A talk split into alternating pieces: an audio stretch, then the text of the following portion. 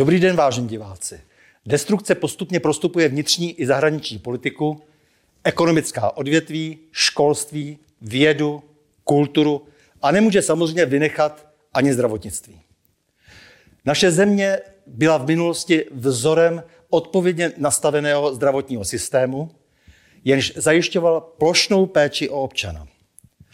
Systém produkoval mezinárodně uznávané lékaře, vědce a vynálezce, kteří byli světem respektováni. Po listopadu jsme odmítli státní zdravotnický dirigismus a občané na sebe vzali odpovědnost za své zdraví. To bylo srozumitelné a pochopitelné vzhledem k touze po svobodě a nutnosti posílení osobní odpovědnosti.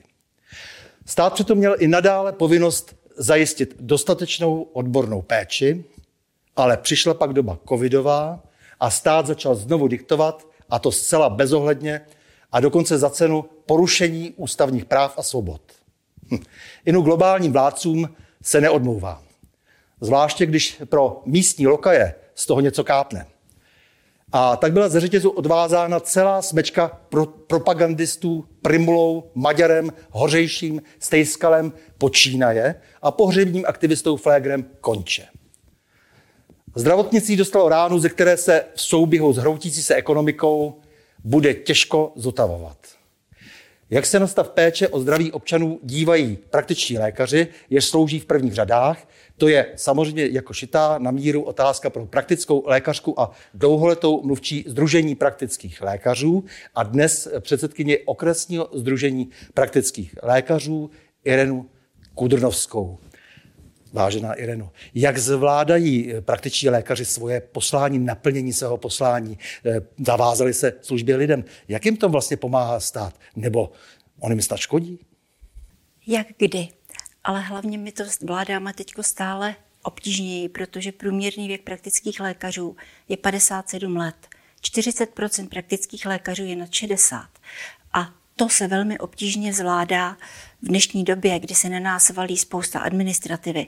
Nejen teda to, že se máme starat o své pacienty, ale stát, ať je to sociálka, ať je to cokoliv jiného, si na nás vymýšlejí stále další administrativu, kterou, musíme, s kterou se musíme poprat a ta nám ubírá sílu, čas a energii. Jak to, že tak vysoký eh, věk průměrný eh, lékařů, eh, vždyť přece se zrostl počet absolventů medicín našich? Počet absolventů asi vzrostl, ale nechtějí ti mladí, nechtějí jít do primární péče, protože to je práce, to je odpovědnost a oni raději zůstávají v nemocnicích, kde mají dost peněz, málo pacientů a hlavně nemají odpovědnost, protože nad nimi je stále ještě primář a zastřešuje to nemocnice. Jak vy v tom všem dnes vnímáte vztah eh, lékaře a pacienta? Eh, je na toho pacienta dostatečný čas a eh, co si máme myslet o velkém prudkém rozvoji takzvané telemedicíny? tak my si na toho pacienta vždycky musíme udělat čas a já toho pacienta vždycky musím vidět. A telemedicína je sice šlák dnešní doby, ale toho pacienta nevidím, já s ním nechci mailovat, já s ním nechci telefonovat, já ho chci osobně vidět, já si ho chci vyšetřit, já se ho chci vyptat, ale ne, abych si s ním mailovala nebo skypovala, protože když mě bude tvrdit, že ho bolí v zádech a já pokývám hlavou, ale už ho nevyšetřím, tak nevidím, jestli nemá sekeru v těch zádech zaťatou. Mhm. A jinak ten vztah mezi pacienty a lékaři je to různé. Ti starší pacienti stále nás berou jako autoritu a věří nám a, staré, a jako poslouchají nás. Ti mladší, někteří nás berou jako autoritu, ale někteří si vygooglí podle příznaků, co jim je, jak se mají léčit, na jaká vyšetření je mám poslat. A hlavně mě to potom se snaží nadiktovat. Tak tohle já neberu. Jsou sice někteří kolegové, kteří to vezmou a kteří si tím ulehčí čas, jenomže ten pacient jich pak neváží a to pohrdání přenáší i na ty ostatní. Takže já toho pacienta vždy musím vidět a vyslechnout. Takže pokud ho třeba potkám někde na ulici a vidím, že má jiné držení těla, že to prostě není on jako normálně, tak mu řeknu, prosím vás, zítra se stavte u mě v ordinaci, musím se na vás podívat. A to potom Skypeu, to potom telefonu, to mhm. potom mailu, to nedokážu. Jak dnes vlastně si stojí lékař? Jaké má společenské postavení? Měl vždy velmi vysoké, ale to odcizení, eh, ta snaha dělat všechno na dálku a bez tedy té osobní komunikace, eh, to asi bude trošku zhoršovat ty vztahy, ne? Zhoršuje se to podstatně, protože i díky tomu, co vidí lidé v televizi, různá dehonestace lékařů, ať jsou to různé seriály nebo cokoliv jiného, a hlavně také i si to někdy dělají lékaři sami. A zvláště si to dělají i ti mladší lékaři, kteří toho pacienta nevyslechnou, dehonestují ho nebo se s ním nechtějí bavit, jako ty jsi starý, tak běž, nebo já, co bys tady dělal. A to je špatně, to je špatně, protože to, ten mladý člověk, když jde studovat medicínu, dřív jsme tam šli proto, že jsme chtěli těm lidem pomáhat.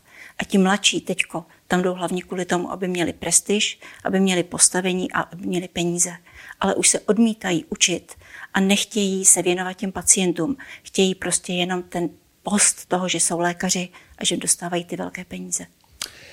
Co když přijde ten další útok covidového rozměru eh, na občana a na samozřejmě celkový zdravotní systém? Přežije to vůbec, aby poskytoval stávající zdravotnickou péči? To záleží na tom, který systém, jestli to bude primární péče nebo jestli to bude nemocniční péče, protože, jak jsem říkala, praktičtí lékaři tím, že jejich průměrný věk je těch 57 let, tak kdyby se znova to mělo opakovat, ten nápor na nás, tak mnozí raději odejdou do důchodu a už to nechají být. Takže skončíme s primární péčí? tak by pak asi primární péče skončila, protože už teď jsou oblasti, kde ti praktičtí lékaři nejsou. Nejsou pediatři, nejsou praktičtí lékaři pro dospělé a zatím to stát nijak neřeší. Začínají si to uvědomovat kraje, začínají si to uvědomovat pojišťovny, takže některé kraje už začínají vymýšlet různé věci, jak nalákat mladé lékaře do svých oblastí, kde jsou třeba tisíce lidí bez lékaře a ti stávající lékaři to prostě nestíhají a už začínají být vyhořelí. Takže některé kraje jsou tako, nabízejí takové úsměvné věci, jiné kraje, třeba Karlovarský kraj, ten chce oslovat už mediky na druhém, třetím ročníku s tím, že by jim platil stipendium, aby potom po promoci a po atestaci zůstali pracovat v Karlovarském kraji. Ale to je zatím hudba budoucnosti a jestli skutečně ti mladí na to půjdou, to nikdo neví. Takže vidíte černě vlastně tu budoucnost lékařského povolání toho skutečného lékaře, který je denodenně v kontaktu, pokud možno, eh, s pacientem. Já se obávám, že budeme hodně moc vzpomínat na dobu, kdy nám naše zdravotnictví záviděl celý svět. Mm-hmm. Minister Válek dokonce hrozí dvojími standardy, tak zase jenom už jde o peníze. To je to smutné, že tady jde hlavně o ty peníze a že ta péče o toho pacienta a ten pacient se někam úplně vytrácí. Tak to vlastně končí, když vedou civilizaci nekultivovaní kramáři, spekulanti, lidé, kteří si na piedestal položili dolar. Eh, já si myslím, že s tím je třeba něco do budoucna udělat, nebo zhyneme všichni. Takže já vám moc děkuji za rozhovor a s vámi, vážení diváci, se těším na další setkání u cyklu O čem se mlčí.